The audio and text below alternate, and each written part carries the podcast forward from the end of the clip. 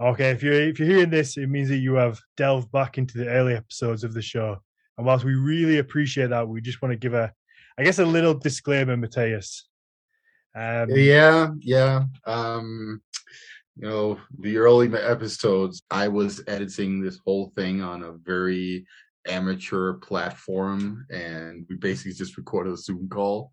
So um, that's why the quality isn't, you know, awesome yeah, we we didn't have proper microphones, we didn't have proper headphones, but and thankfully it's grown grown into something that's, that's fairly successful now. We were able to have proper equipment and hire people to take care of all that pesky um, audio side of things. But we just wanted to put this out there and let people know that if if you do check out the early episodes and the sound quality isn't perfect, which we know it isn't, please just jump ahead and listen to some of those later episodes. I don't know if you've got a couple that you particularly like that people can start on, Mathias? Oh, I mean, some of my favorites are, of course, uh, the Hávamál episodes we did with uh, Ed Gamester, or um, uh, the talks that we had with uh, Shane as well. They were hilarious. mm-hmm. Obviously, we've got fan favorites like Einar Selvik and all of Heilung who joined us for an episode. Um, and Laser Gedalia was one of my personal favorites. Yes, and Terry Gunnell as well has some very interesting talks with some really high profile professors. So go check him out. Yeah, now we're just dropping names. Now we're just dropping No, we thank you for for starting out of the early episodes and please do listen to them. We, you know, we put, still put a lot of love and effort into them. But you do have to bear with us on the on the audio side of things. It does get better as you go through the episodes. And and I guess it's quite a some people enjoy seeing us go through that motion and go from amateur to a little less amateur, I guess. yeah. Let's jump into the show.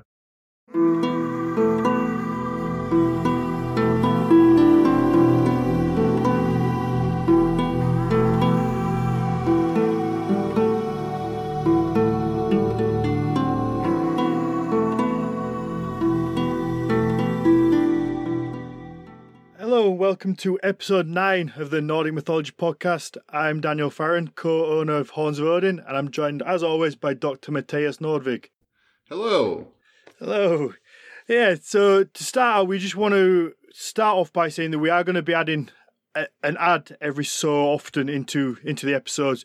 This is basically just so we can keep growing the podcast. We've we've been growing faster than we ever we ever thought possible, and and to keep giving you guys the better quality that we that we want to, we need to start hiring an editor, producer, we the the, the, the hosting platform for the podcast. So we're going to keep the adverts as simple as possible. We're going to slide them in as seamlessly as possible, but also they're going to be things that relate to you as listeners. So we're going to be picking them very carefully. People who are they're going to be advertising things that we think that you're going to be interested in, not just a case of any any old rubbish. Yeah, and uh, you know, Shan, our um, uh, our editor, has been uh, very kind and and given us a very good price. So I feel like it's uh, it's it's only fair that we we generate a little bit of uh, uh, income on ads, so that uh, we, for instance, can pay him. That's it. That's his first ever shout out as well. Yeah, well, I, I, feel like he needed a, a shout out because he's he's done a really good job, um, basically improving our quality. Um, I mean, we, we, we went from from me sitting and uh, and editing everything, and I have no background in, in all of this stuff, to somebody who's actually a professional who who who does this because uh, he believes in it as well. So I think that's pretty cool. That's it, yeah. And just the just the information alone that he he told us before he actually started editing anything was was revolutionary to, to our podcast making. You know, it turned out for the first five episodes, I was talking to the wrong side of the microphone. so there's always uh, there's always these things to be learned. there are. It's a it's a learning process, and uh, we're you know we're figuring it out. Um, but um, but I feel like uh, you know we're we're improving and fast even. So that's it. So I'm and yeah. I think even even with the addition of of a couple of ads, we we're not making money from it. It's not a case of that we're going to be lining our pockets from it. We we do this for for free. We don't earn anything, and the small amount of revenue from the ads is literally going to be going to to paying the necessary people to just keep improving and keep growing. Yeah, exactly. All right, so um, let's hear about what you've been up to lately, Daniel, because I know that uh, that some interesting things have been going on in York lately. Yeah, that's it. Uh, all beside the weather, we we had the the annual Jorvik Viking Festival. So if if anybody who's listening doesn't know what that is, it's the I would say the largest Viking festival in the UK, and basically everybody who's interested in this this kind of community all gathers there for. It's on for a week officially, but usually the, the second weekend is the the big one. Everyone gets together, buries the hatchet on any differences, and we all have a beer and get drunk and and have a, have a good time. Really, usually we end up in a pub and and Sean Parry, the artist, the tattoo artist, ends up singing some crazy songs. I think the last time we were there, the the whole pub ended up um, face painted in war paint by him. So that's usually a good experience. that's that sounds like a lot of fun. Sounds like party in the Viking way, you know. that's it. Yeah. I mean, it's not often you get one of the best Norse tattooists probably in the world, I would say, that comes around and just draws on your face for for fun. and uh, you mentioned to me that something happened as well as you were standing there with your booth. Like uh, somebody came up to you and recognized you. Oh, look, you're gonna make me feel like I'm famous now.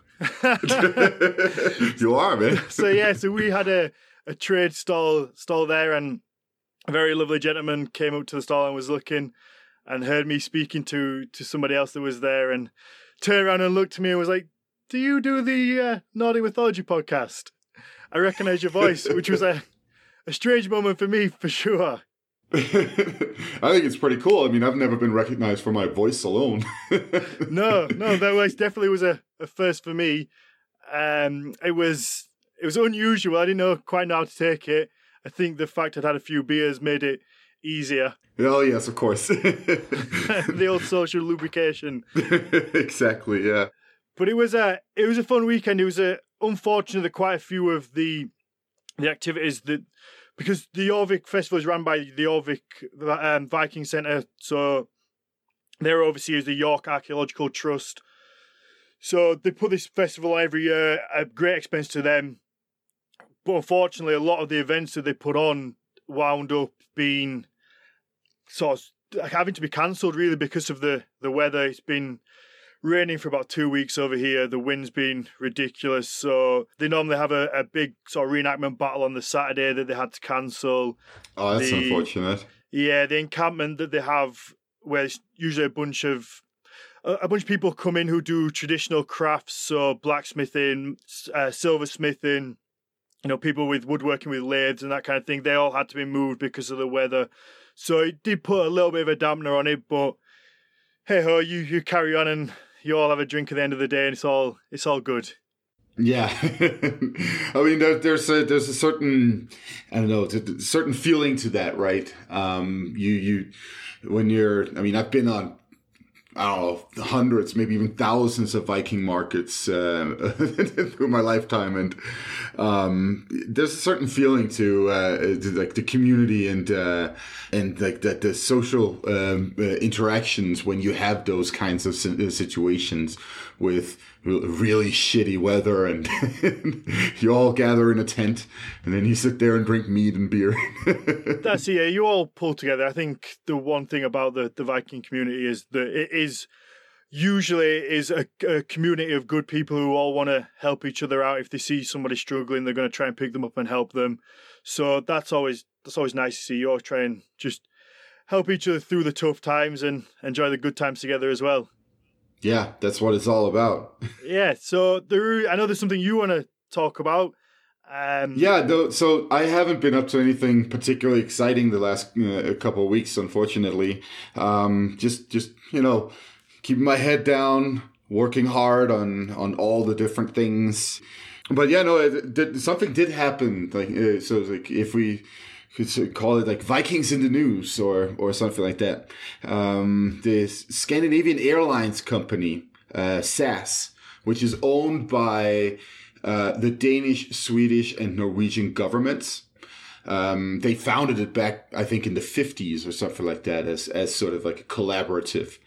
And um, now, now SAS, they put out a, an ad um, that uh, got a lot of attention because they it's sort of a, a, a funny little cheeky uh, provocative ad where they um, uh, are basically saying there's nothing that's truly Scandinavian.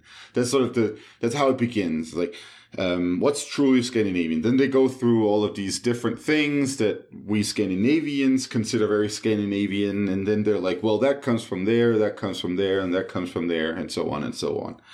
And that pissed a lot of people off Actually, there was a bomb threat that was called into the ad agency in Denmark. wow. yeah, wow. I mean, it was it was a fake bomb threat, but still, nonetheless, that's pretty extreme. yeah, I mean, reaction, you, you, you don't me. know it's fake until you find out that it's fake. So until that no, moment, exactly. it's very real. Yeah. So so so that was kind of insane. Um, but that's of course tells you a little bit about how uh, some people react to whoa. Um, they're telling us that the, our culture comes from elsewhere. yeah, that. I mean, I, I watched it just before we started. I it, I've been that busy. I, I missed me. It passed me by. So, like, I wanted to ask you was whether you found it offensive in any possible way. That the I guess yeah the the advert is basically like you say lists all the things that are uh, sort of iconically Scandinavian and then says, well, actually, this came from China or this came from Turkey. Like, I think the Danish pastry is the one that comes to, to mind. And they say that, that I think it might be Turkish or, or, or something like uh, that. Austrian, yeah. Austrian. So, yeah. in any way, does, as a Scandinavian, does that does that bother you in any way that they kind of take these things and uh, and say that well, they're not actually Scandinavian; they come from from elsewhere? No, because they're things. By the way, the the the the, the Danish pastries called Danishes, they're they're actually not Austrian. They're they're Jewish. Um, so I, I've if if there's anything that sort of like uh, annoyed me is that they didn't say that they were Jewish. so the advert was wrong as well. Yeah. I think. I mean, they did come from Austria. It was uh, Jewish bakers from Austria, but. Oh, okay, okay. I think that's the, probably the case with a lot of things. Though it's hard to pinpoint the exact moment where something was was first done. Yeah, no, and and and and also like if you think about this, it boils down to what kind of pastries you eat, what kind of uh, footwear you have, and, and, so on. That that's that's your identity. Those are just things, if you ask me. Like uh, it, that doesn't matter. I, I, don't care if the Swedish meatballs were invented in Turkey. Um, the Turks probably got it from somewhere else. like it's a pretty simple maneuver to to take some minced meat and then fashion it into a ball, right? And when you think about it in that way, then doesn't really matter that much. Um, I mean, there was there was one thing where um, I saw some pretty strong reactions. Actually, um, they say in the ad they say that d- democracy is not particularly Scandinavian. They say, oh, it comes from Greece, and uh, that got a lot of attention by people in the Viking sort of realm, both researchers and people with various kinds of interests, because there is this you know long-standing myth basically that the Scandinavian democracies were invented by Vikings and that they had an influence on, um, for instance, the Magna Carta and eventually the emergence of democracy in England as well. And that is that is a, a truth with a stretch or mo- multiple modifications at best. Yeah, to quickly just interject, I mean, when we were in Iceland earlier in the year, as soon as you get into the the airport in in in Iceland, there is a big wall that says kind of like the the, the first place of democracy, the founding place of democracy, and then when you go and uh, to Thingvellir, the, the the national park, obviously there's the the law rock there, and it's all centered around this being the first place of of democracy, of how the people all came together and, and they had a lawmaker and they discussed things and, and decided what laws they wanted to to rule at the time. And I made a nice little post about it whilst I was there, telling everyone this was the first place of democracy and how great the Vikings were. And then you sent me a nice little private message basically saying, No, you're wrong. Can't wait to talk about this on the podcast. so here's your chance to uh, to kind of tell me how wrong I actually was. well, so I mean, so when it comes to parliament, right? Um, Iceland did have a parliament um, back in the Viking Age and in the early medieval period until Iceland became part of Norway in 1262, and especially from the 1270s, where the Norwegian law um, or the king basically made a new law for the entire realm, and then refashioned everything. So, so Parliament is correct, but Parliament is an institution where people of various standing uh, interact in order to make rules, right? And uh, the important thing to consider here is that the way that we consider democracy today is fundamentally different from just a couple of hundred years ago, right? Um, modern democracy is, at least in principle, involving everybody. If you're, uh, you know, a citizen of the UK, you have the right to vote. Um, I'm a citizen of Denmark. I have the right to vote in Denmark, um, and so on and so forth. But go back 100 years, go back uh, 150 years, and the only people who had the right to vote in uh, those kinds of democracies were landowners.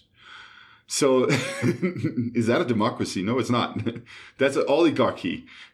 yeah, and so it's, it's not it's not a true democracy. No, and that's the same uh, when we go back to you know ancient Greece and Rome and so on. You know, there's there's always been uh, these scenarios where some people did not have the possibility to vote, so therefore you cannot call that a, a true democracy. You can call it various stages of democracy, perhaps and that's also the case with medieval Iceland. It was only the landowners who were, uh, who had the right to vote. And the people who lived on their land did not have any political power or freedom. They were um, uh, compelled to vote with the um, uh, uh, the landowner to the extent that they were allowed uh, to come uh, with them to the Alþingi, the General Assembly. And just to give you a, a short uh, um, background for this uh, type of democracy or whatever we want to call it that uh, emerges in Iceland.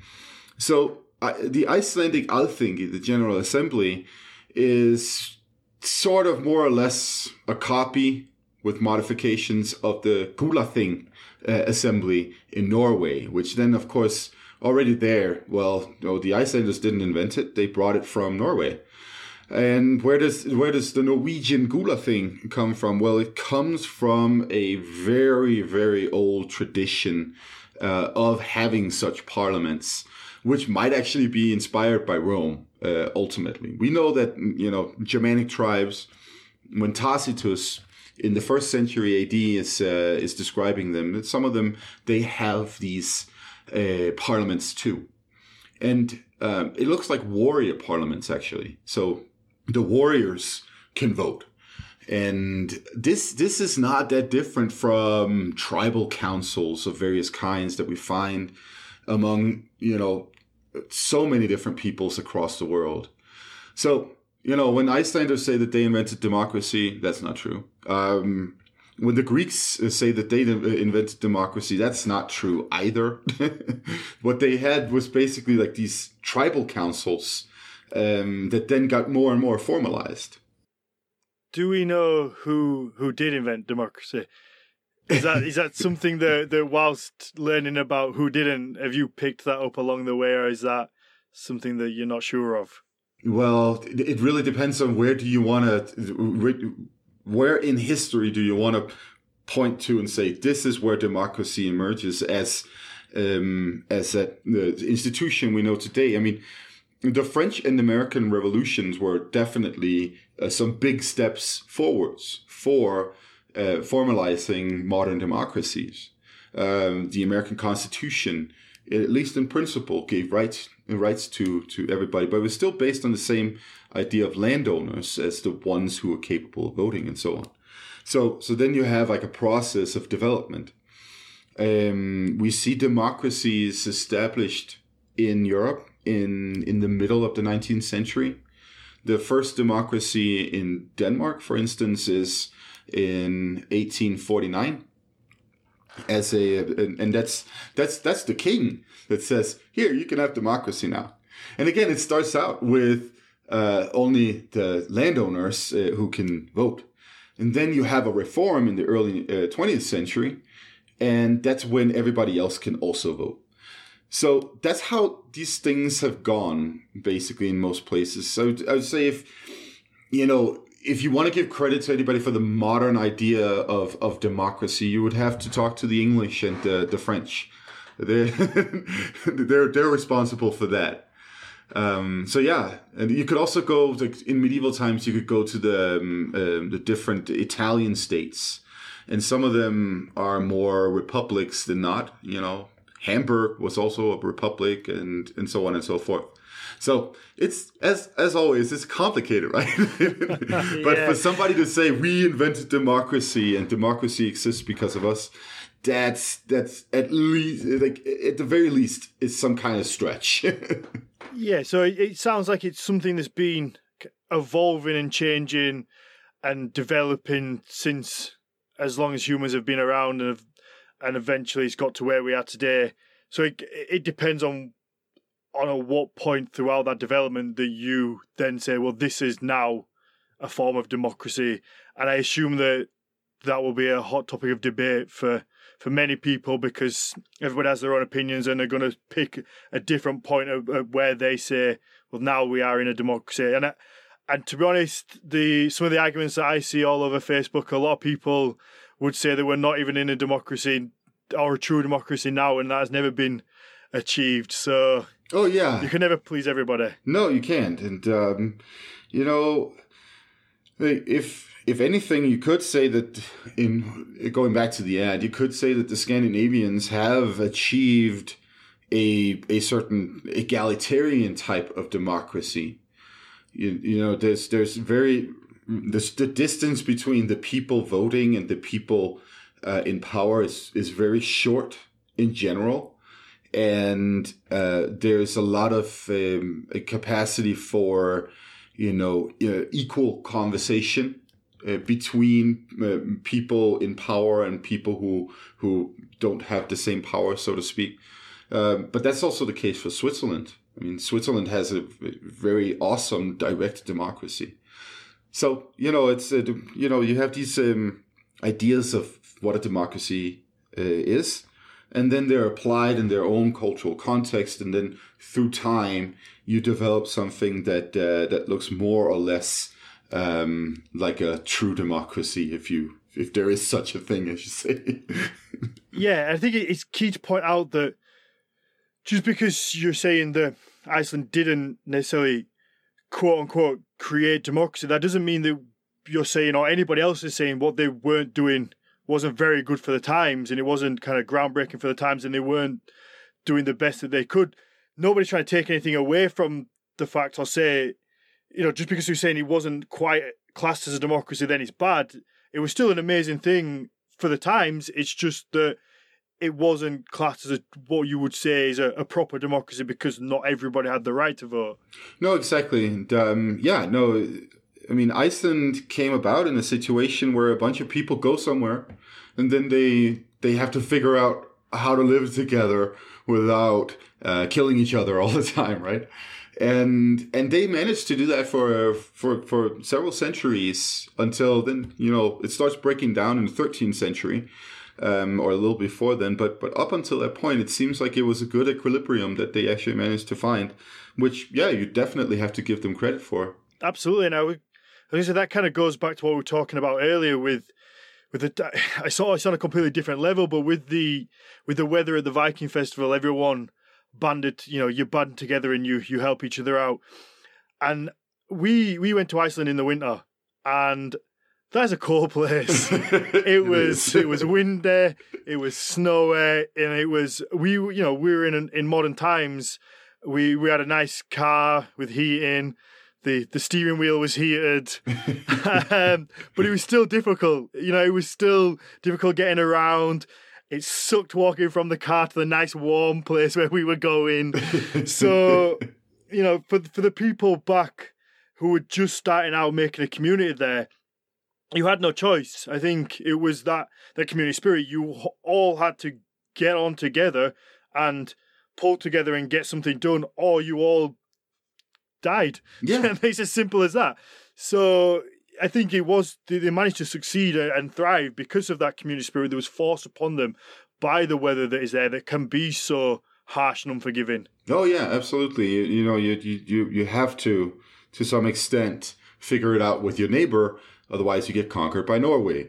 That's the Icelandic experience. yeah, yeah. There's uh, that always tends to happen. right. There's always somebody lurking. Usually throughout history it was the British, so I can't I can't say anything to anybody. no, no. I mean, we we Danes, we also had our fair share of that kind of stuff. But yeah, no. Um, yeah. Speaking of getting conquered by Norwegians, do you want to talk about Rollo?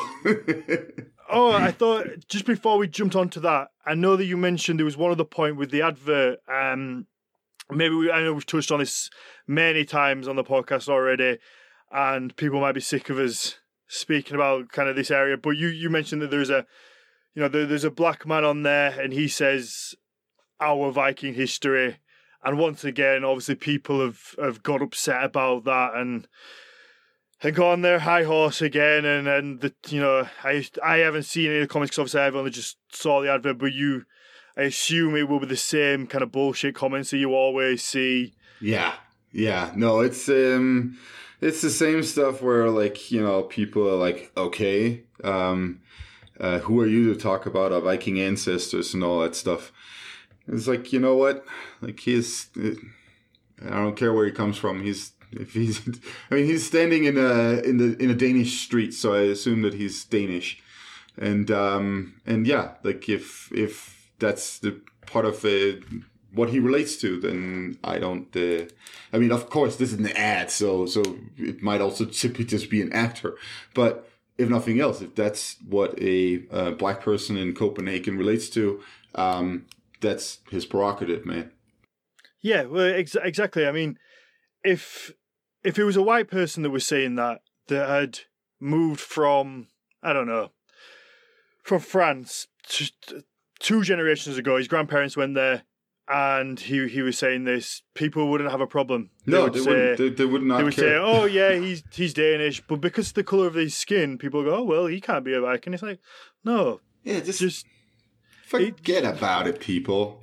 yeah, it, it it doesn't work like that, and and unfortunately, just within this community, I think we we have to be hyper vigilant with this kind of thing to to make sure that we try and stamp it out because it seems to be every you know every week there is there is somebody related to to this community that gets found out for for this or that or something that they've done or or says something or uses a symbol in a certain way you know related to white supremacy and, and unless we we we literally do start to try and take a stand back against it and and educate people that, that that's not what these things stand for then I, I genuinely do believe that we'll lose more and more you know more of the symbols and more of the ability to to use them out in public and out kind of in in the public sphere without being challenged and uh, challenged wrongly as well yeah, no, I mean, in, in that sense, you could say that this is about the the, the survival of um, of of modern Viking culture.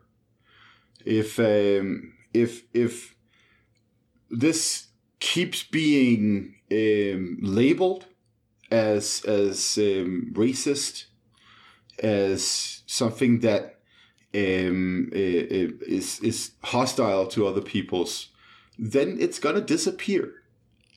That's that's the real problem. It's gonna disappear because in so many ways, in so many scenarios, people are going to stop uh, engaging with it. And I, I think you know uh, the 1950s and 60s uh, in Europe was a great example of that. Pre World War II, there was Viking stuff and all of all of those things all over the place. And then after World War II, people were like, ah, no, that that sucks. And yeah, that's because the the the, pe- the pesky Nazis came along and just Yeah. tried to stake claim to a bunch of it, and and it's just it's so it's just so annoying and deflating to keep having to to come up against it, but it's something that's not going to go away and seems to be occurring more more and more. The whilst we, it might sound like we bang on about it quite a lot, it's it's if people are getting grief for for wearing a Mjolnir or you know using a certain rune on their Instagram feed, if they get grief for that, then then that person might just take a step back and not want to be involved because they they don't want to be associated with with what other people from the outside think as as being racist. So unless you unless we can find a way to stop it and, and try and stop these people from claiming more and more and trying to use the things that that you know we all appreciate, then we are just going to keep losing it. Yeah, and and I mean a great example of this is is social media.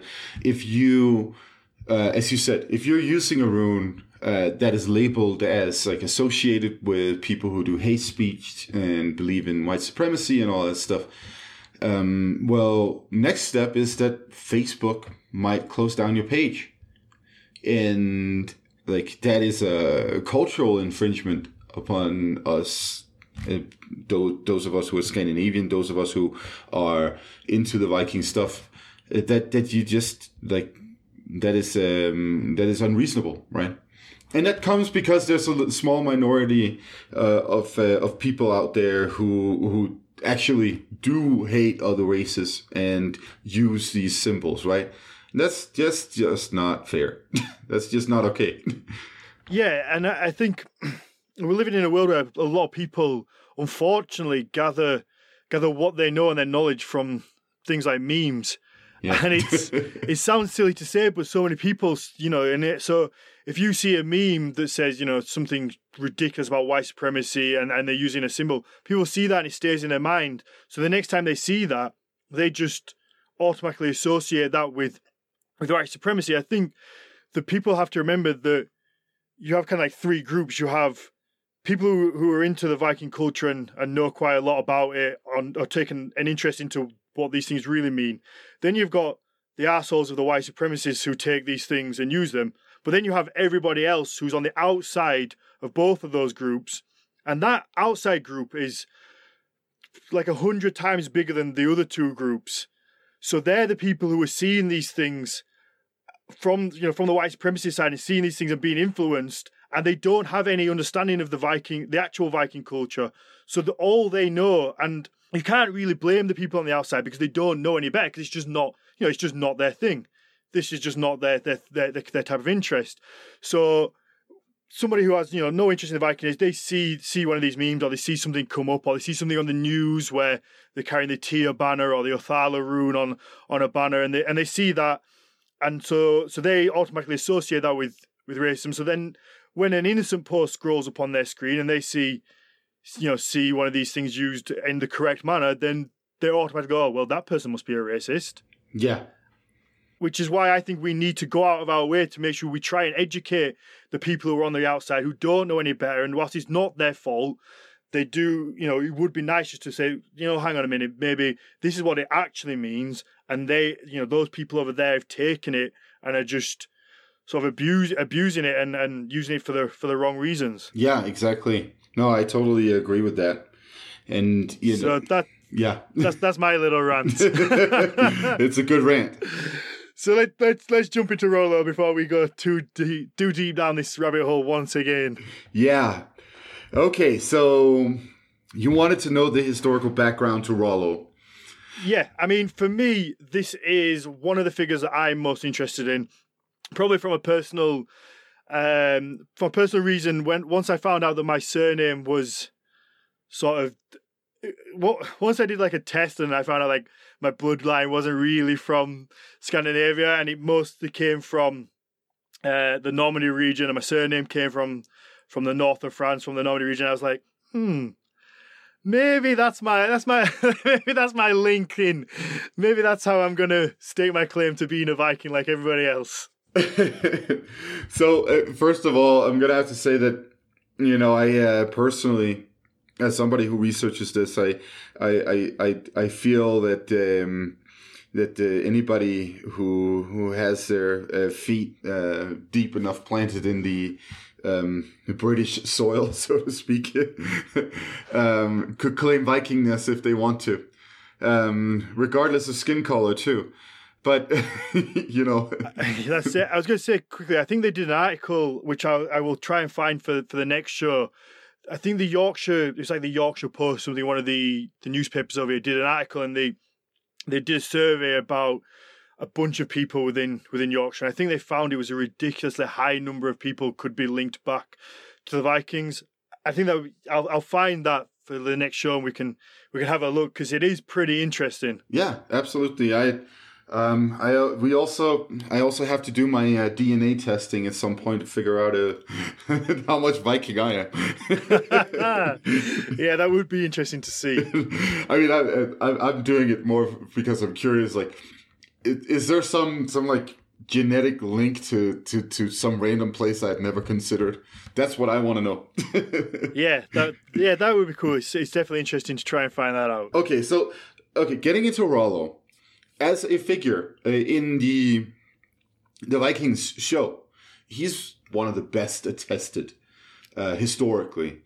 Um, uh, of course, you know the um, the various English kings and so on uh, in the Viking show have a, a considerable um, good fo- uh, historical foundation too.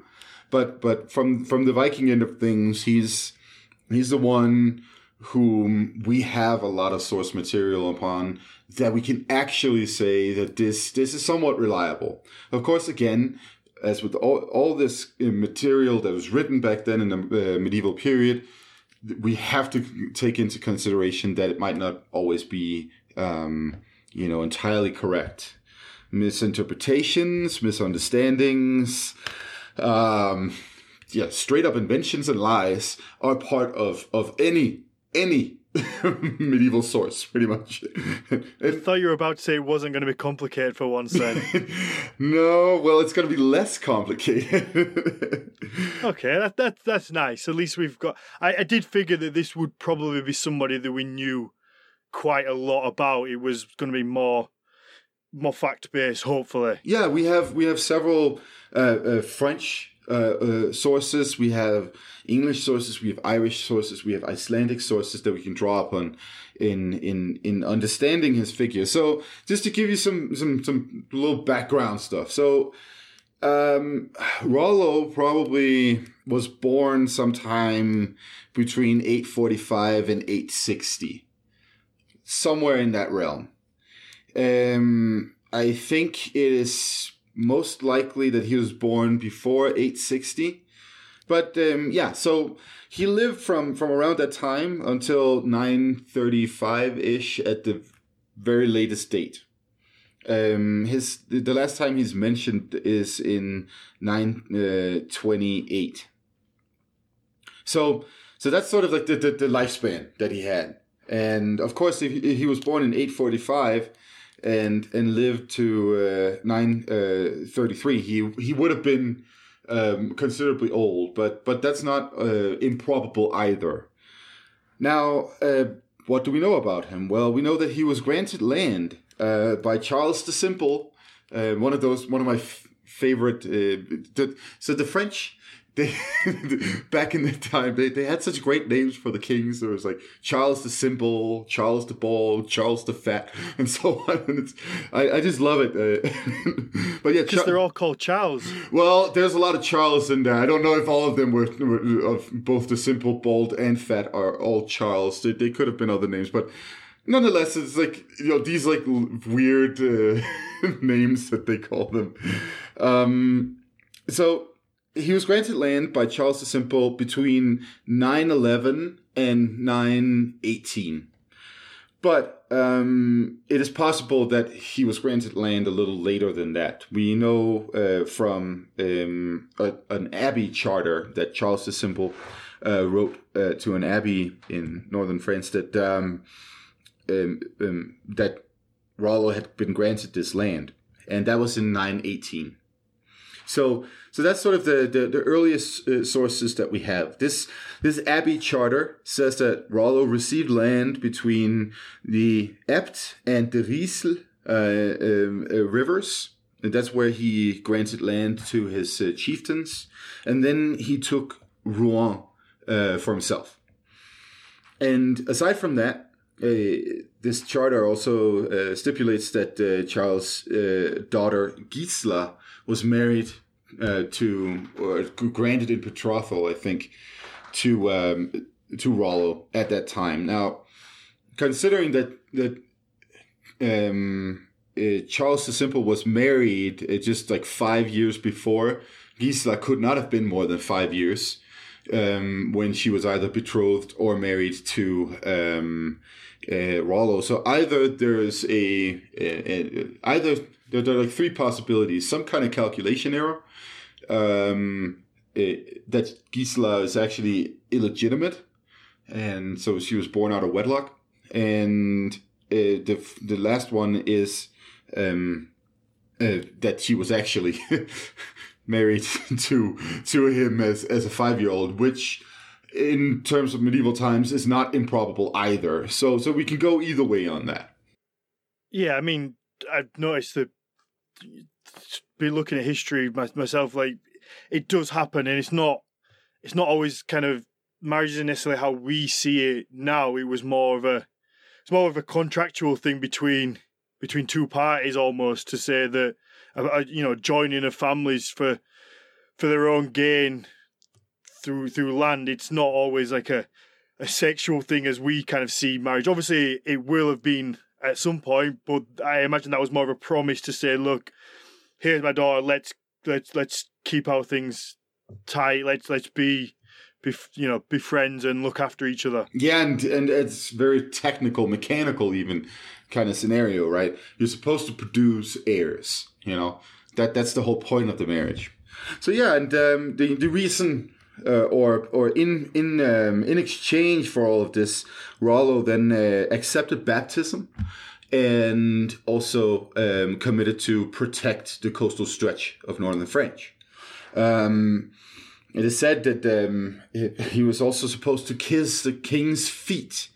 Now, um, it, the description goes that he, instead of kneeling down and, and kissing the king's feet, he actually took took the the foot up and to, to, his mouth as he was standing and then kissed it. I don't know if that's sort of one of these uh, um, just like silly stories about northern barbarians, but uh, but yeah. So so that's that's the scenario. Yeah, I was gonna say, sounds very Viking way to do it. Right? I imagine it, you know, if someone's like, a Viking's got to kiss somebody's foot, I feel like they would bring the foot to them. Yeah, I mean, that's that's how we want to perceive it. But on the other hand, I mean, when Ibn Fadlan talks about the uh, the Vikings that he encounters in on the Volga River in Russia, he he mentions that uh, in order to pray to to their gods, they actually prostrate themselves in front of the idols, like lying flat on the ground. So you never know. I mean, they they they could probably. Um, I think there's the, the you know different scenarios here too. Um, uh, maybe it's easier to, to, to kneel before a god uh, than, than than some random French king. Who knows? Yeah, I mean, it depends how much he he wants that land. Exactly. That's another thing. What will you go through to get the land? yeah, maybe uh, he he he knelt and kissed the foot, but then gave a little wink to the, the, the guy who was writing it down and said, "You know, let's let's make me look a little bit better than than that." Yeah, exactly. okay, so um, the history of um, um, of the duchy itself, the Duchy of Normandy, is that well Rollo received that land title, and then we see his son, William Longsword, and his grandson, uh, Richard the Fearless, uh, solidifying it as a duchy and, and start using um, the titles too. So, so it's it's a process, you know. Um, uh, Rollo was probably not called Duke of Normandy as such, but but it's it's not entirely clear to me. Okay, so aside from that, we we are also told by Dudo that William Longsword is actually the son of uh, of Rollo and Poppa, uh, eh, the daughter of Berenger, uh, who is the Count of Rennes, um, whom. Uh, well, well, Rollo basically kidnapped Poppa uh, when he uh, captured Bayeux. So that there there might be two women involved in in his procreating. Um, but yeah, yeah, that's uh, that's uh, that's like the the overall sort of like brief Wikipedia like rundown of uh, of the uh, um, the historical scenario um, surrounding Rollo. Okay, so to to go back to kind of like the start, do we know how he how he got the land? Yeah, so I mean, historians, including Dudo, um, I believe I believe also um, uh, who is the other guy. Um, uh, maybe it's Geoffrey of Malaterra. I can't remember, but but, but a couple of the historians uh, or, or, people writing down the, uh, the, the history of of Rollo or um, the Duchy of Normandy um, basically say that he uh, was granted the land because the French at that point couldn't withstand Viking incursions. They they were they were overrun, and uh, this was a and I guess you know in many ways a, a, smart move on behalf of the French king to say, you know what, let's take one of their uh, the the badass warriors over there and place him right here with his whole army, and then he'll make sure the other uh, guys go away. And it kind of worked, you know. so it's, it's not that uh, that stupid an idea when it comes down to it. right. So that makes a lot more sense in the in the fact that it was a it was a peace thing. They was just trying to trying to stop them. Yeah, them attacking. And that's that's so that also would... what you see in, in in England, right? I mean, the Danelaw uh, between Alfred the Great and Guthrum, uh, the treaty that we have a hard time verifying as an actual treaty, um, but it's referred to in various chronicles and, and, and histories. I mean, that's also the same scenario. We have a situation where way too many Scandinavian warriors have shown up, and we need to do something to to to stem the tide. So that that to me would suggest that Rollo was obviously some some had some importance for him to be the person who was picked to have this land. I imagine they wouldn't have just picked any any old warrior who was amongst the group, they would have, you know, they would have picked the person who was the who was the leader. So, do we have any knowledge of kind of before this happens of who he was, or you know, just to to kind of say how he had this importance to to be the person who was was chosen for the land? Well, I mean, he so so the, his background, his origin is is kind of iffy um, he must have been a warlord, right? He must have been high ranking. He was probably of some kind of like semi aristocratic background. I say semi aristocratic because at this point we can't really talk about aristocracy in the same way as medieval times when it comes to Scandinavia. Um, but yeah, uh, so I've I've left out the whole uh, Scandinavian um, um, ties uh, scenario uh, at this point uh, or until this point because it's um, first of all the name Rollo. It has been interpreted as either Hrólfr or Hrollaugr, and that uh, those are both uh, Scandinavian names from the Viking Age. The possibility that it's Hrólfr is probably the safest because uh, we have uh, Saxo, the Danish historian writing Gesta Danorum, also using a Latinized uh, version of, of the Scandinavian Hrólfr that looks very similar to Rollo. Um, I think he writes Rolu or something like that. But um, so, so that tells us that there's, there seems to be a standard for for how you Latinize the name Hrólfr. And so that, of course, then places him in the Scandinavian uh, general realm um, in terms of origins, but where he actually comes from, now that is hotly debated. Uh, back in the early, uh, late 19th century, um, some of the big magnates of um, uh, Old Norse studies, um, Steenstrup and uh, Storm, a Dane and a Norwegian, were fighting uh, fiercely over this subject. So Dudo of St. Quentin, um, who's writing in the 10th century, says that he comes from Denmark. And uh, this might be supported by uh, the fact that um, uh, Rollo's great grandson was named Robert the Dane. But we have to take into consideration here that a, these, you know, French, English uh, authors of various chronicles and so on weren't always clear about w- w- where people came from. They just applied these names like Danes, uh, Northmen, and so on to to uh, everybody from up there. You know, that that that basic way of just you know approaching foreigners whom you don't have much of an interest in in terms of their actual identities, right? So, um, so that's one thing. We also know that Rollo, I think, sent his uh, son to one of the most populated or the communities mo- most populated by Danes in Normandy so that he could learn a proper Danish. I think that's uh, Dudo who claims that too. Now, of course, Dudo was um, actually commissioned by uh, Rollo's descendant, uh, Robert the Dane, to write the history. So Robert the Dane might have had an interest in, in fashioning a background for himself that was Danish in particular, for reasons that aren't really clear to me. Um, but on the other hand, Dudo is the oldest source who, that is saying that he is from Denmark.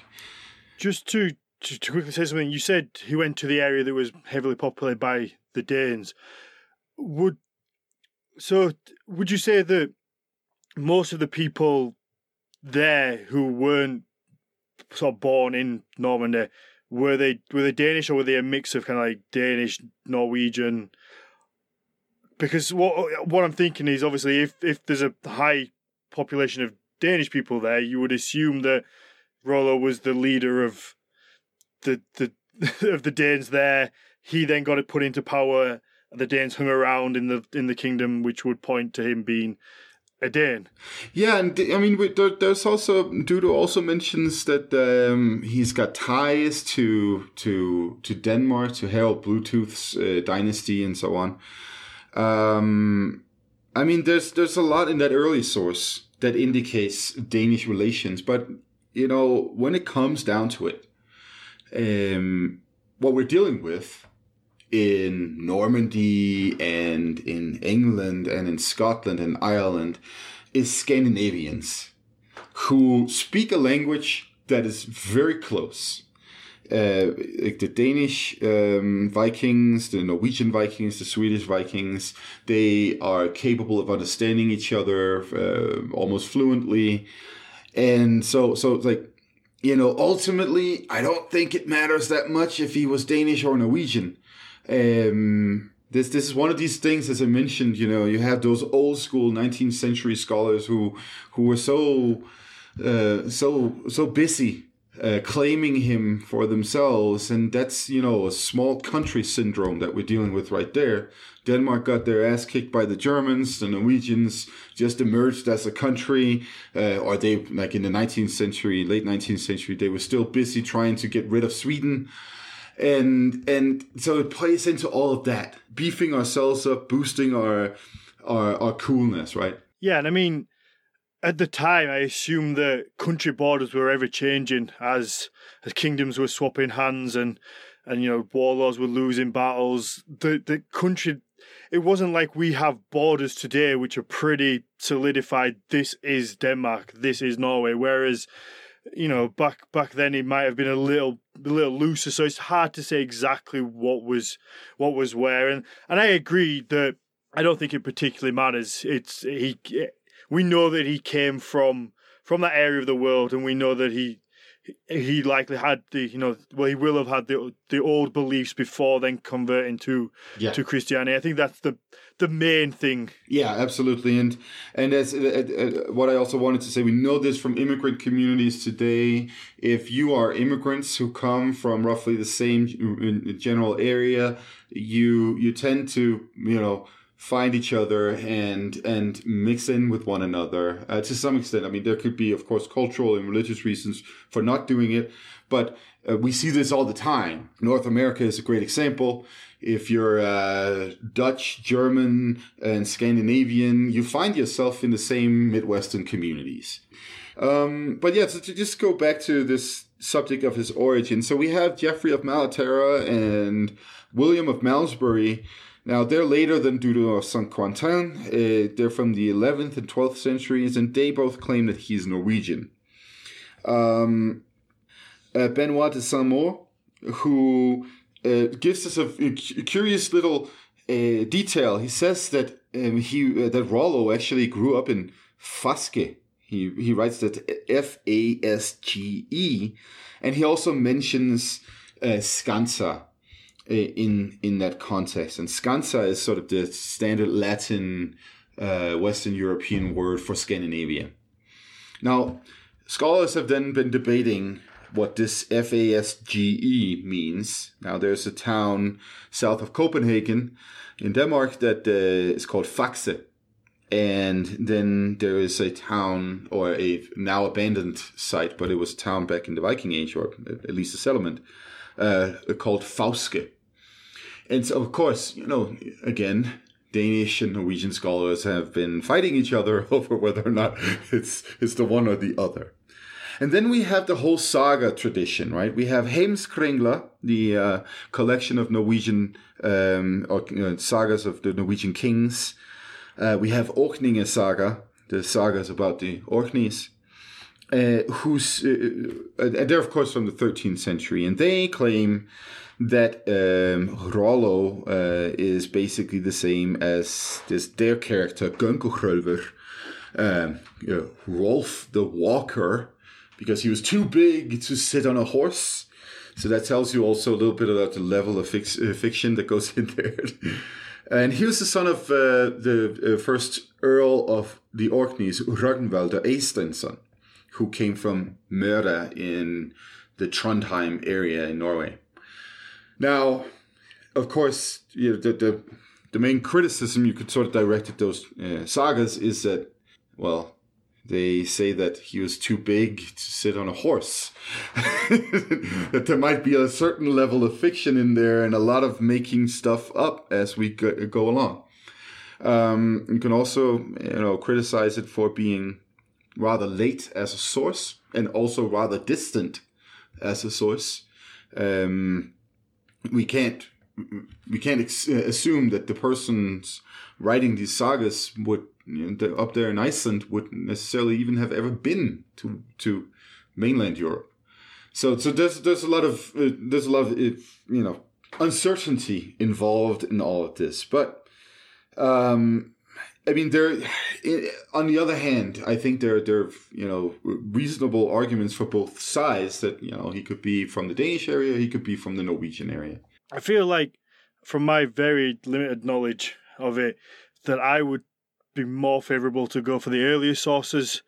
Just I feel like as his legend goes on, and obviously with his well, he's like great, great, great, great, great, great grandson being William the Conqueror. Once though, you know, once once that happens and, and he's got this fame, so that kind of boosts Rollo's prestige up, that suddenly more people would then want to stake claim to be, oh, well, the great Rollo who, who you know, his grandson did, great grandson did this, is from here. So I would tend to lean towards the earlier sources who may not be as leaning on on those kind of afterthoughts or, things, you know, the, the after legends almost. But what do I know? Yeah, no, that's that's that's a that's a very reasonable approach. I think. Um, I mean, you also have to take into consideration that for modern you know, Scandinavian historians, you know, th- th- this is a way for for for us to say oh, the Danes, well, they uh, conquered northern France and then by implication also England, you know, or, or the Norwegians did it. Or, and, you know, it's, it's, that, it's like a pride uh, uh, issue too for some people, you know? Yeah. To, to get into all of that. Well, that, that, that's what I'm hoping for, so I can claim my stake back to uh, the. Uh... I mean, so okay. So, by the way, the the end all evidence of all of this uh, is supposed to be a DNA analysis coming out soon. Okay. Now, I I, I know from credible sources, the people doing it, um, that insider knowledge. yeah. That, that we're currently waiting for C14 dating on what is believed to be Rollo. Um, so that that you know, we're still uh, far down. Uh, uh, the, the the end result is still far down the road, and and yeah, we'll we'll see what happens. Um, so is that aside from that? Is yeah. that on? Is that on his body? So we're trying to. Yeah, I think it's from his jawbone, uh, a jawbone Okay. uh, analysis. So do we? I was the one thing I was going to ask. Do we?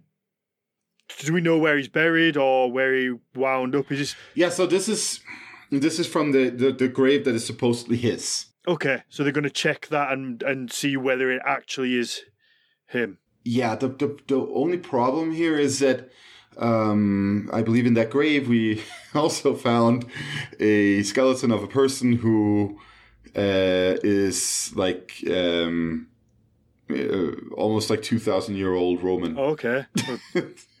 or something like that. no, it, it, it's um, it's a curious uh, situation where all of a sudden like, who is this guy? He's much older. Wow, yeah, that, that is a bit odd. Do you think if they um, look at his jawbone close enough under a microscope, they'll see a little Danish or Norwegian flag there, and we can uh, Oh, I'm sure. we can finally get A the little answer. stamp. yeah, a little a little stamp there that says where he came from. Yeah, I'm sure they will. So but that's another thing that we have to consider that, that relates to what we were talking about before. Maybe maybe this thing of uh, like whether or not he came from this part of Scandinavia, that part of Scandinavia ever mattered because maybe maybe the identity that these people had as they entered the the British Isles and uh, Normandy, maybe that that became their identity. Maybe their identity was basically this what you could call diaspora Scandinavian. I mean, it's not like they didn't care about what what was going on in Scandinavia. We see this all the time. Uh, Knut Knut uh, the Great is a good example of this, right? He, I mean, he, his his purpose is to conquer all of Scandinavia along with England and have that as his North Sea empire, right?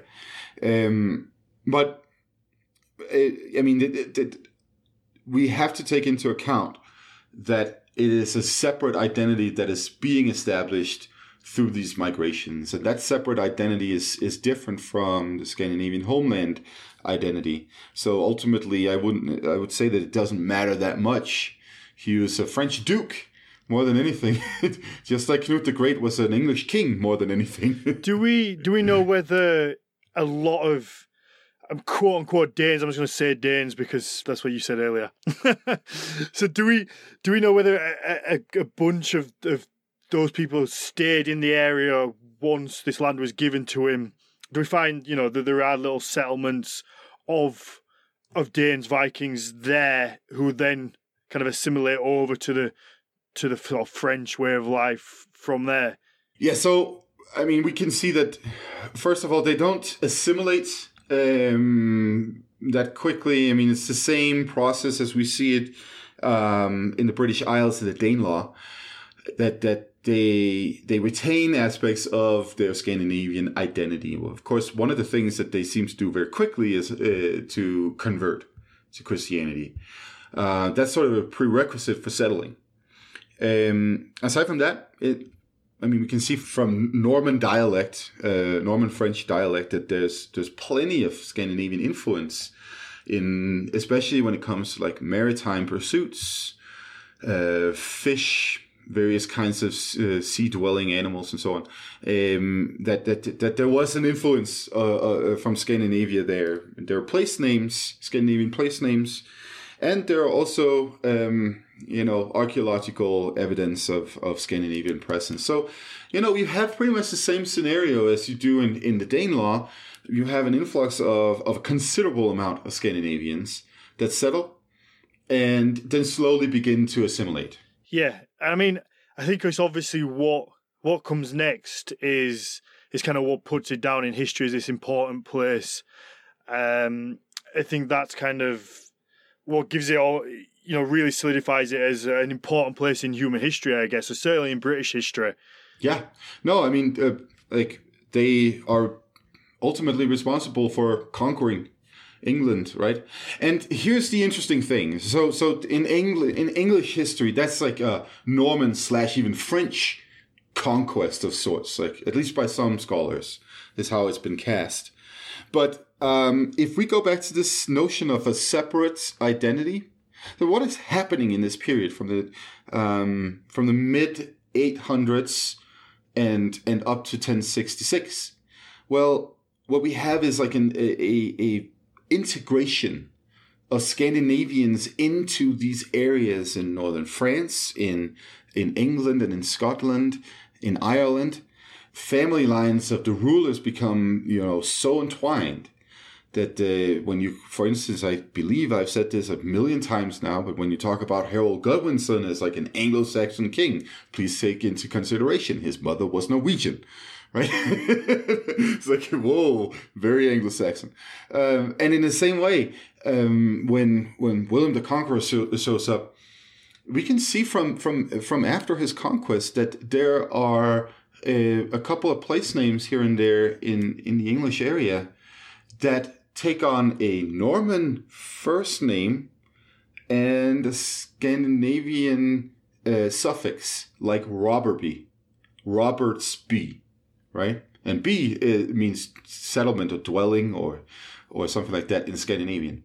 So, like, what is going on here? There's got to be some kind of um, you know cultural overlap here of this. Um, you know, what could you call it like Viking trans North Sea identity that that plays a part here. So so we're dealing with a Norman conquest, that's for sure. But uh, that Norman conquest seems to be very closely linked to the Scandinavian political dealings in the English area in general. And and that's that's actually a significant difference from the, the notion that this is like a French conquest or something like that. Yeah, that's that's definitely interesting to to find out that it was you know that they still had those those roots still still coming through even a couple of hundred years after you know it first started happen. Is there? I mean, would that would it be common that the once Rollo was given this land and the people that were originally with him kind of settled there and, and started to have families and, and make settlements? Would would more people from sort of the from Scandinavia then come down and settle there, or would it be a case of that they were closed off once this kind of happened? They they likely just stayed to themselves there and just got on with the people who were already there, and then grew from there, or or is it likely that more would have would have joined? So I I I don't have a good sense of this in terms of Normandy, but what I know from the Danelaw example is that um, the first the first Scandinavians to show up who are uh, who then manage to you know settle. Uh, they aren't necessarily particularly thrilled about new Scandinavians showing up. um, I mean, again, you see this with um, with immigrant communities in various countries today too. Like you, the the the, the already established immigrant community is not particularly thrilled about um, uh, immigrants, new immigrants coming from the outside.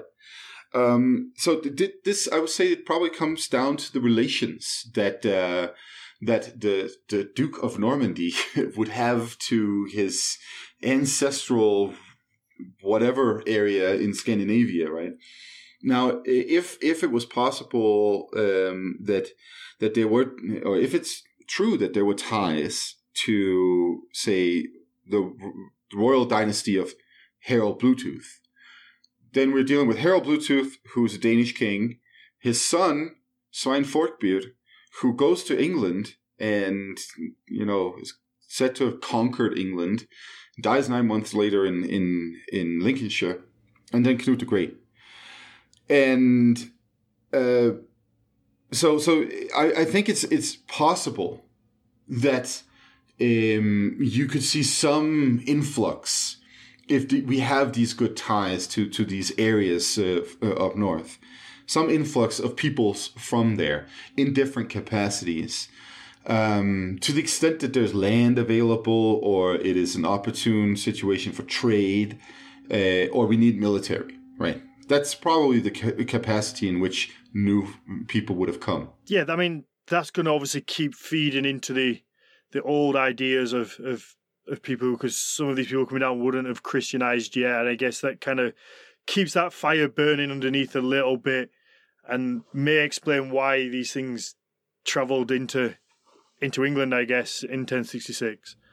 Oh yeah, yeah, and um, we we should also not discount the, the possibility of, of interactions and, and close interactions between Normandy and the Danelaw. Uh, there probably was uh, a good uh, good amount of, uh, of of crossover in different ways. I mean, just think about it, right? If you are, say, a Norwegian uh, Viking and you've established yourself in, well, Jorvik, right? And you want to do trade and you have a cousin in Rouen. like, I mean, you're, you're going to be back and forth between these areas uh, at least a couple of times, right? And, you know, trading like that. So, yeah. Yeah, I guess that's, I never really thought of it like that. The, the, the, you know the the Danes, you know the Vikings in in England would probably favour like Rollo and and the descendants there to come and maybe fight on their side rather than on the Saxon side, people who they've been battling with for you know for however long. Yeah, I mean, so so that's that's another question, right? Like, what is actually the relationship between Scandinavians and and the Saxons in in in England? Um, I mean, I the, the written material we have on this is so so laced with uh, propaganda that it's very difficult to see what was the actual reality behind this. Sometimes we see that they um, they're busy making the Danes or Northmen or whatever they call them the enemy, and at other times they seem to be like you know trying to make them you're part of the community. And then you also have the you know the genocide and and so on. Apparently because the vikings were taking baths you know combing their hair. So yeah so this this like uh, there's it's it's really a dense thicket that you have to like you know bury through here in order to to get to some kernel of truth in in how these identities actually related to one another and what the hell these identities even were. Yeah i mean i think that you've done a good job. Um i know it's not always the easiest for you to to just I, I throw a topic at you normally a week in advance and you you bury away and uh, make all these notes and, and come back and do a, a pretty damn good job of uh, explaining it to me. Well, thanks. so that's always fun. I, I, I personally think we we probably should leave it there with Rollo, and and I know we've got a few good questions about Rollo, so it'll be nice to look at them. But I, I, I don't think we should go too much into into kind of like William the Conqueror, 1066. I think that probably could be a standalone episode on its own from from what I learned at school, I know that there's there's a lot of things going on there. There's there's you know brothers falling out and betrayal and and all sorts. So I think we we would be here for another two hours if we started going down that rabbit hole. Oh yeah, absolutely. but I, I've certainly learned a lot. I, I so we know that Rollo is a is a real person. He was given the land. We don't really know where he came from. Uh, we know that he you know, he kept people stayed in in Normandy with him, and and that, and that is kind of proven with with the conquest into England with with kind of like the names and the place names that there is some obvious link still to Scandinavia there. Okay, let's let's jump into some questions. First question is coming from me. So you always hear, or I, I always kind of hear that Normans comes from North Norsemen, Northmen, is that true? Is there any kernel of truth to that, or is that kind of like one of these things that somebody's made up, or maybe even I made it up to make myself feel better, to make myself think that I came from uh, Scandinavia? no, it's that one is true. Norman is is the the, the uh, uh, French uh, version of Northman and and then of course if you if you're adherent to the, the theory that the, the Normans came from Norway, then you want to apply it to that. But it looks like you know as we see it in the in in the written material, the the the chroniclers they don't distinguish between Danes and Norwegians and Swedes and whatever else was mixed in. So it's just like people from the north. So that's what that's what that means. Yeah. That's a, a nice straightforward answer for once. For once. yeah.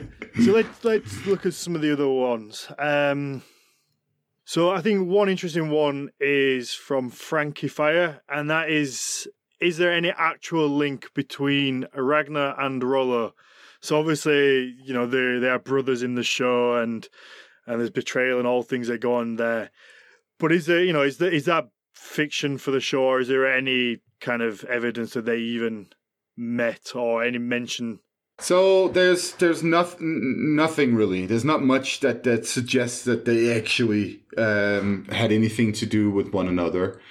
Um, the siege of Paris seems to happen too early for for for uh, you know Rollo to have been present, um, and um, well Ragnar Lothbrok this uh, might have been responsible or one of the chieftains involved in the siege of Paris.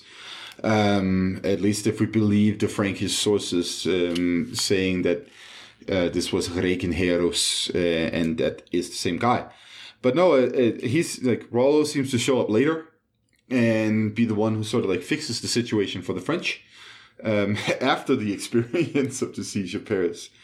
Um, but yeah, there's, there's nothing that, that, that can really link the two in that sense. Um, I mean, uh, so in what is typical of especially the Icelandic traditions in the literature in general is to include Ragnar Lothbrok in everybody's lineage if they're an uh, uh, awesome, important dude.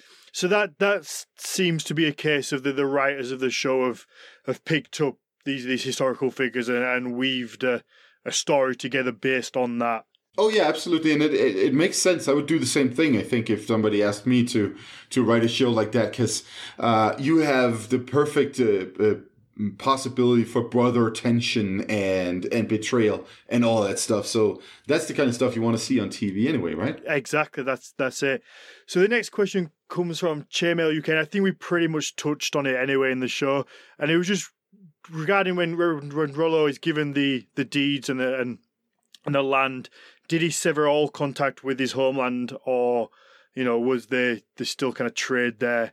I think I think there was contact. Um, I I think Dudo is probably uh, telling the truth when he says that there there is that contact to, well, if he's telling the truth, then it would be Denmark, um, to to the the royal house in Denmark. Perfect. Um, the next one is from undrask.art and I'm probably going to butcher this because it's got a, a, French name in there.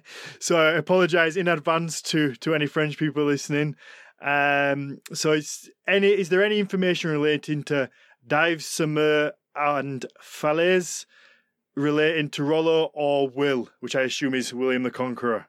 Yeah, so I do not know. I, am sorry to say like that that is uh, my my knowledge does not extend uh, that far. Um, so, but that is probably something that we could um, research for uh, for the next episode and see if uh, if there's anything I can come up with. Yeah, maybe just give a. We could just. Well, I say I say we. You could probably have a have a little look and see if there's anything there. Um, I mean, I always find it very commendable when you're happy just to say you don't know, because I, I assume there's a lot of people that would maybe just make a little something up. Um, yeah, I, I try not to. Like my my my my biggest failing, I guess, as as uh, somebody with the historical knowledge is that I I get numbers mixed up once in a while, so I screw up in dates. But uh, but I try try to not you know uh, state more than I know. no, that's. I think it's always the best way. I think people respect you a lot more when you when you're happy to just be, you know. I don't know that. I hope so. so, the the last question comes from ad underscore Einheyer, and it is. What part did the mythology have in the lives of the sort of like the big names, sort of legends, um, although at least like the big names of the time when they were going out raiding? So you know, would the mythology play any part in Rollo or like Harold Finehair? Would you know? Would would it play a role in it? Would they take inspiration from it? Would it make them sort of fight better? I guess I don't. I don't know.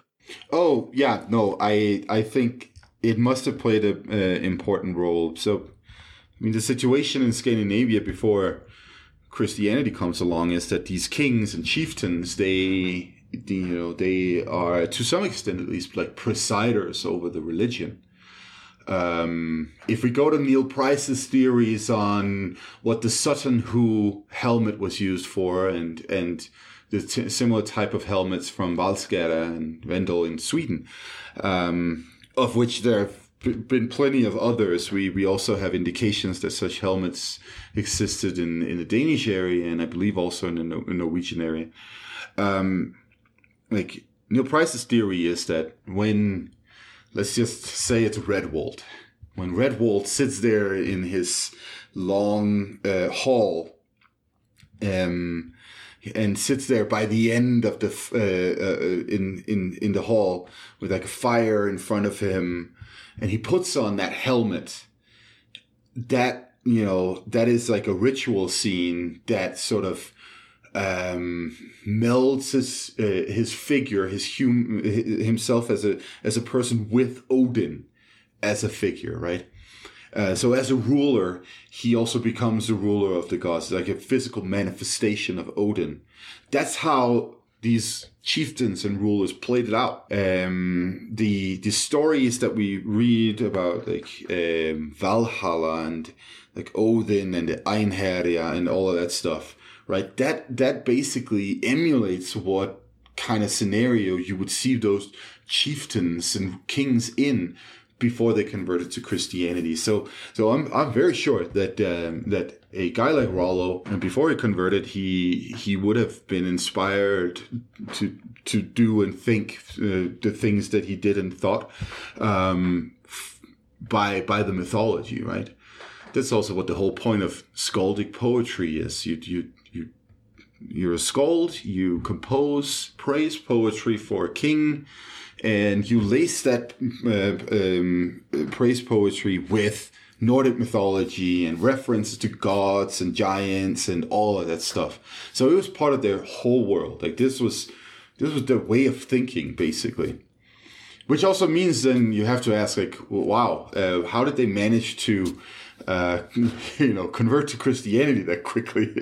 but hey, I guess land. That's it. Yeah, when someone offers you something you want, it's it's funny what people will do for it. Right? Perfect. I think that's a, a good place to leave it. It's I think it's been a long episode today. Hopefully people have found it very informative. I find Rollo to be a very kind of intriguing character because of his dynasty and what comes comes after. Oh, he certainly is. He, definitely a very interesting figure, and um, and it, I I find him incredibly interesting because of the all the ties that he and his family seem to have across, you know, the channel and across the North Sea as well in so many different ways. Perfect. Yeah. So let's let's leave it there and we'll be we'll be back next time. Yeah. Thank you all for listening. Thank you very much. See you there.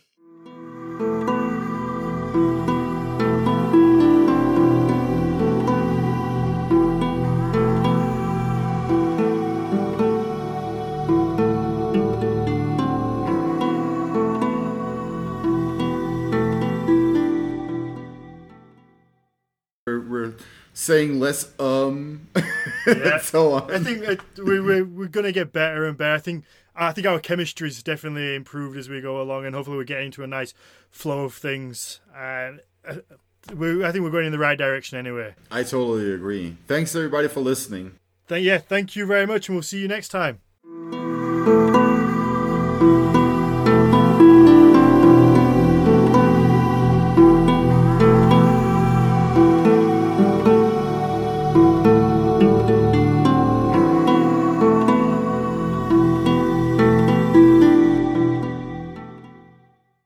They show up on the shores.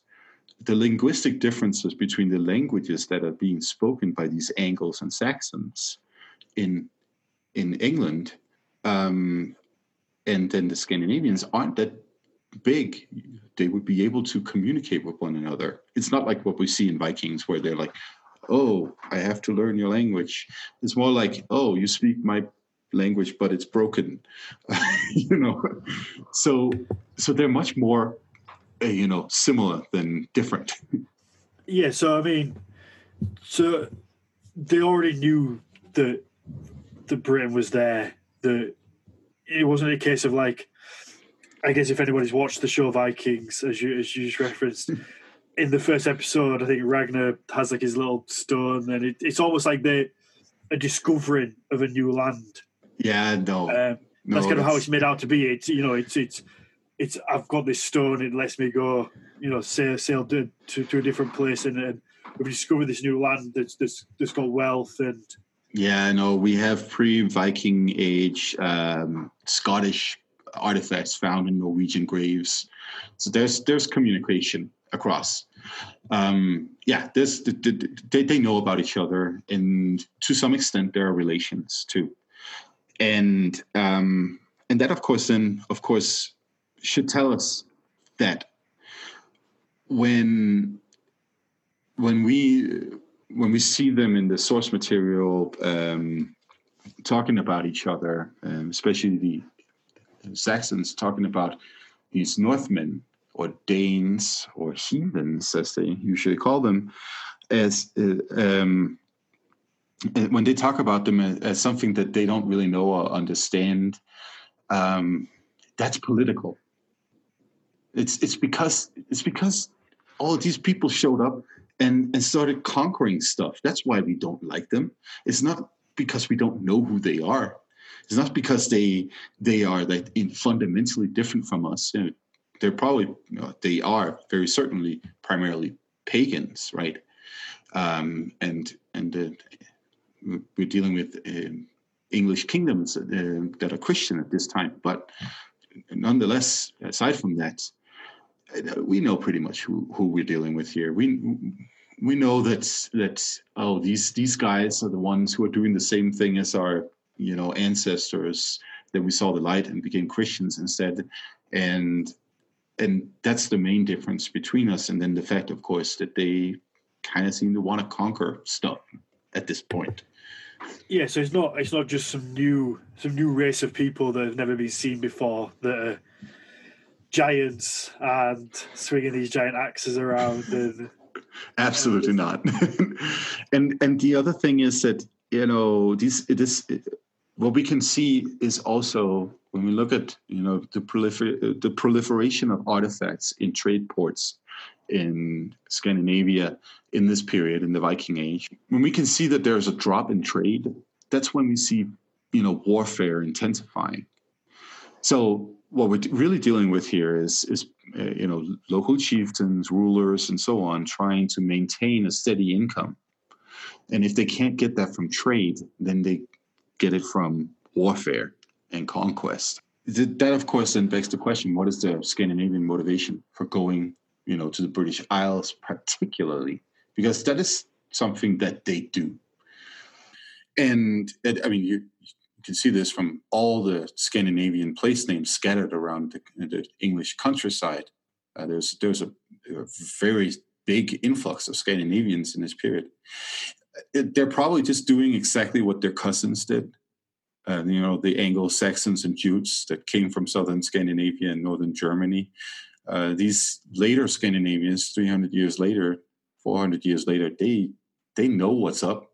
They they're like, yeah, let's go do what uh, you know those you know distant cousins did some some several hundred years ago. Let's uh, just you know go colonize. yeah, let's go take some take some wealth. Yeah, and you know what? Maybe maybe they they even expected you know a friendly greeting. I don't know. Yeah, like, you don't. I mean, you don't know I mean, you again. You've got to remember it's a different time. There's there's no internet.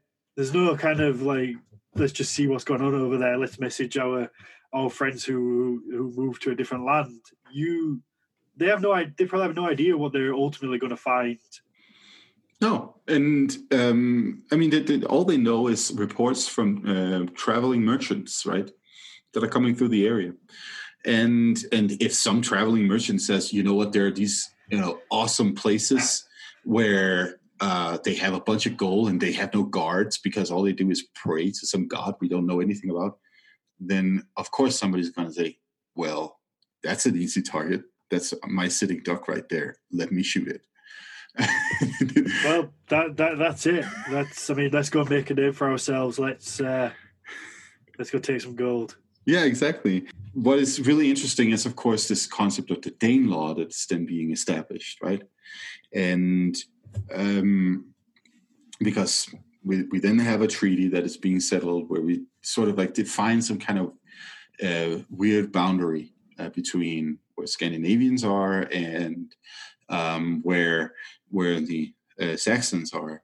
But the thing about this Danelaw is that we can't really find any really solid evidence for actual legal concepts that are specific to the Danelaw and also similar to what we see in Scandinavia. So, so it's not like you know this is quote unquote Danish law that rules this area. Um, it's more something that that has to do with um, ethnic distinctions, perhaps because we see, you know, in times of political turmoil, the, the difference between Danes or Northmen, as they are also called, and then Angles and Saxons or Anglo Saxons is being invoked, you know, again and again. And we also have, you know, genocides, um, it, it, attempted exterminations of Scandinavians, um, and then retaliations as well. And that is where things really start to in- integrate in the beginning of the thousands.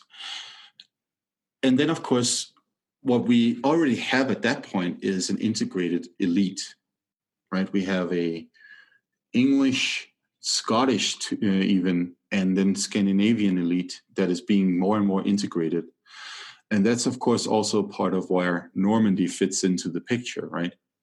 Because what do we have in the beginning of the thousands? Well, we have Knut the Great who manages to take over, um, what is it, in uh, 10, 16 to 18. He's, um, he's waging war and then he gets elected um, in the Witan as King of England. He's more a king of England than he's a king of any Scandinavian country, even though we Danes love to say that he's a Danish king. And then, you know, um, uh, some 40 uh, no, 50 years later, we have um, we have Willem the Conqueror showing up. And who is Willem the Conqueror? Well, he's a cousin of of these guys, right? Yeah, I always um, I always find that quite interesting because my my kind of like lineage goes back to the to the Normans. So it's always been my little sneaky way of being like, oh well, you know, cousins of the Vikings. So there's a link there. Yeah, there you go. it's always uh, there's always a way to link back to the Vikings one way or another. Yeah, and and and that's that's again like if we go back to the example of the Goths. So we have these um, Vikings that go to Normandy, get land, and then you know start speaking f- some kind of French, and they, they use their own terminology for certain things. Uh, several, uh, you know, maritime words in French, and especially in Norman French, um, are direct descendant of, of Scandinavian. The same in English, right? When when the, the the whole thing goes down at Stamford Bridge, right? What do we have? We have Harold Godwinson, the so-called last Anglo-Saxon king, on the one side, and we have um, um, Harold Hardruler, a so-called Norwegian king, on the other side. Why is Harold Hardruler there? Well, he's there because he's got a family tie claim to the throne. And Harold Godwinson, as much as he is Anglo Saxon, his mother uh, is Scandinavian. And then, you know, Harold Godwinson is lucky enough to defeat his cousin or distant cousin. And that's when his other distant cousin then shows up, what, eight months later and, and defeats him at Hastings. oh, it's, it's such a mess. It is such a mess. It is. It's such a mess. But I don't. I don't think we or anybody can ever straighten it out completely. No, uh, no, of course not. Um, but it's interesting though that you know when we talk about English history, Norman conquest is sometimes, at least, maybe more often than not, represented as some kind of like French invasion, right? Yeah. But but it's not a French. No, no. Invasion the, the, more than anything. like the, the, Vikings got us one way or another. I guess so. I guess so. and that's when. You, I, I, think our you know our histories, our our DNA is is is locked together, no matter how you how you look at it. whether you're you're English or you're Scandinavian. Oh yeah, you know, our the histories are, just entangled for forever. I think you're right about that. Right, I think that's a, a, a good place to to wrap this up. It's been a I think it's been a long one, but hopefully we we straighten out a few things, a few a few words that, that people get thrown about and and hopefully straighten it out for, for going forward so people have a better understanding about what all these things mean. I know I certainly do. Uh, it's, uh, I'm, I'm glad that, that you do. I, I, I hope uh, um, your listeners are bear with me uh, as I go on these long rants. And No, they trust me, the- the messages we get they they definitely enjoy enjoy the long rants.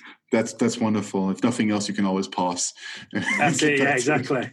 Uh, so going forward, we we we're going to try and commit to two episodes a month on the first and the fifteenth of every month. So just try and get a bit more structure, try and get a bit a bit more regularity to it, so you guys know exactly when we're going to be releasing the next episode, so you can anticipate it. Absolutely, yeah, and and we love those uh, listener questions. So um, we're we're going to put in a segment at the end of uh, each uh, episode from now on, where we take questions um, that um, Daniel will uh, uh, pick out of a hat or something like that. I'm sure I'll advertise them for on our Instagram, and we'll uh, we'll make a list. You know, yeah, do a couple each each show. I think that'll be fun. yeah, And basically, yeah. I mean, if anybody has has any feedback for us, any anything you'd like us to add, or anything we, we could alter or do better, feel free to let us know. I mean, pos- positive or negative feedback is always the best way to learn. It's we're we're we're not going to get upset if you say, you know, we like the show, but maybe if you did this. Obviously, please don't just come at us and be like, you know, it, it's it's shit. Just give up, stop doing what you're doing. But You at least, you know, it, yeah, you, you guys are terrible. Like at least you know, if you, if you come and say, you know, start out with something nice, maybe we enjoy the show, but and then and then you know, just let us know what we could we, we could maybe do better, what we could change. We we we're both learning at this. We're both you know trying to do try to pick up as we go along. We certainly are. I want to thank everybody who has been listening to this uh, episode. And I'm looking forward to hearing your comments and feedback and questions in the future. Yeah, wonderful. Well, thank you very much. Um, yeah, it's been a long one, so hopefully you've all all enjoyed it, and we will we will see you soon.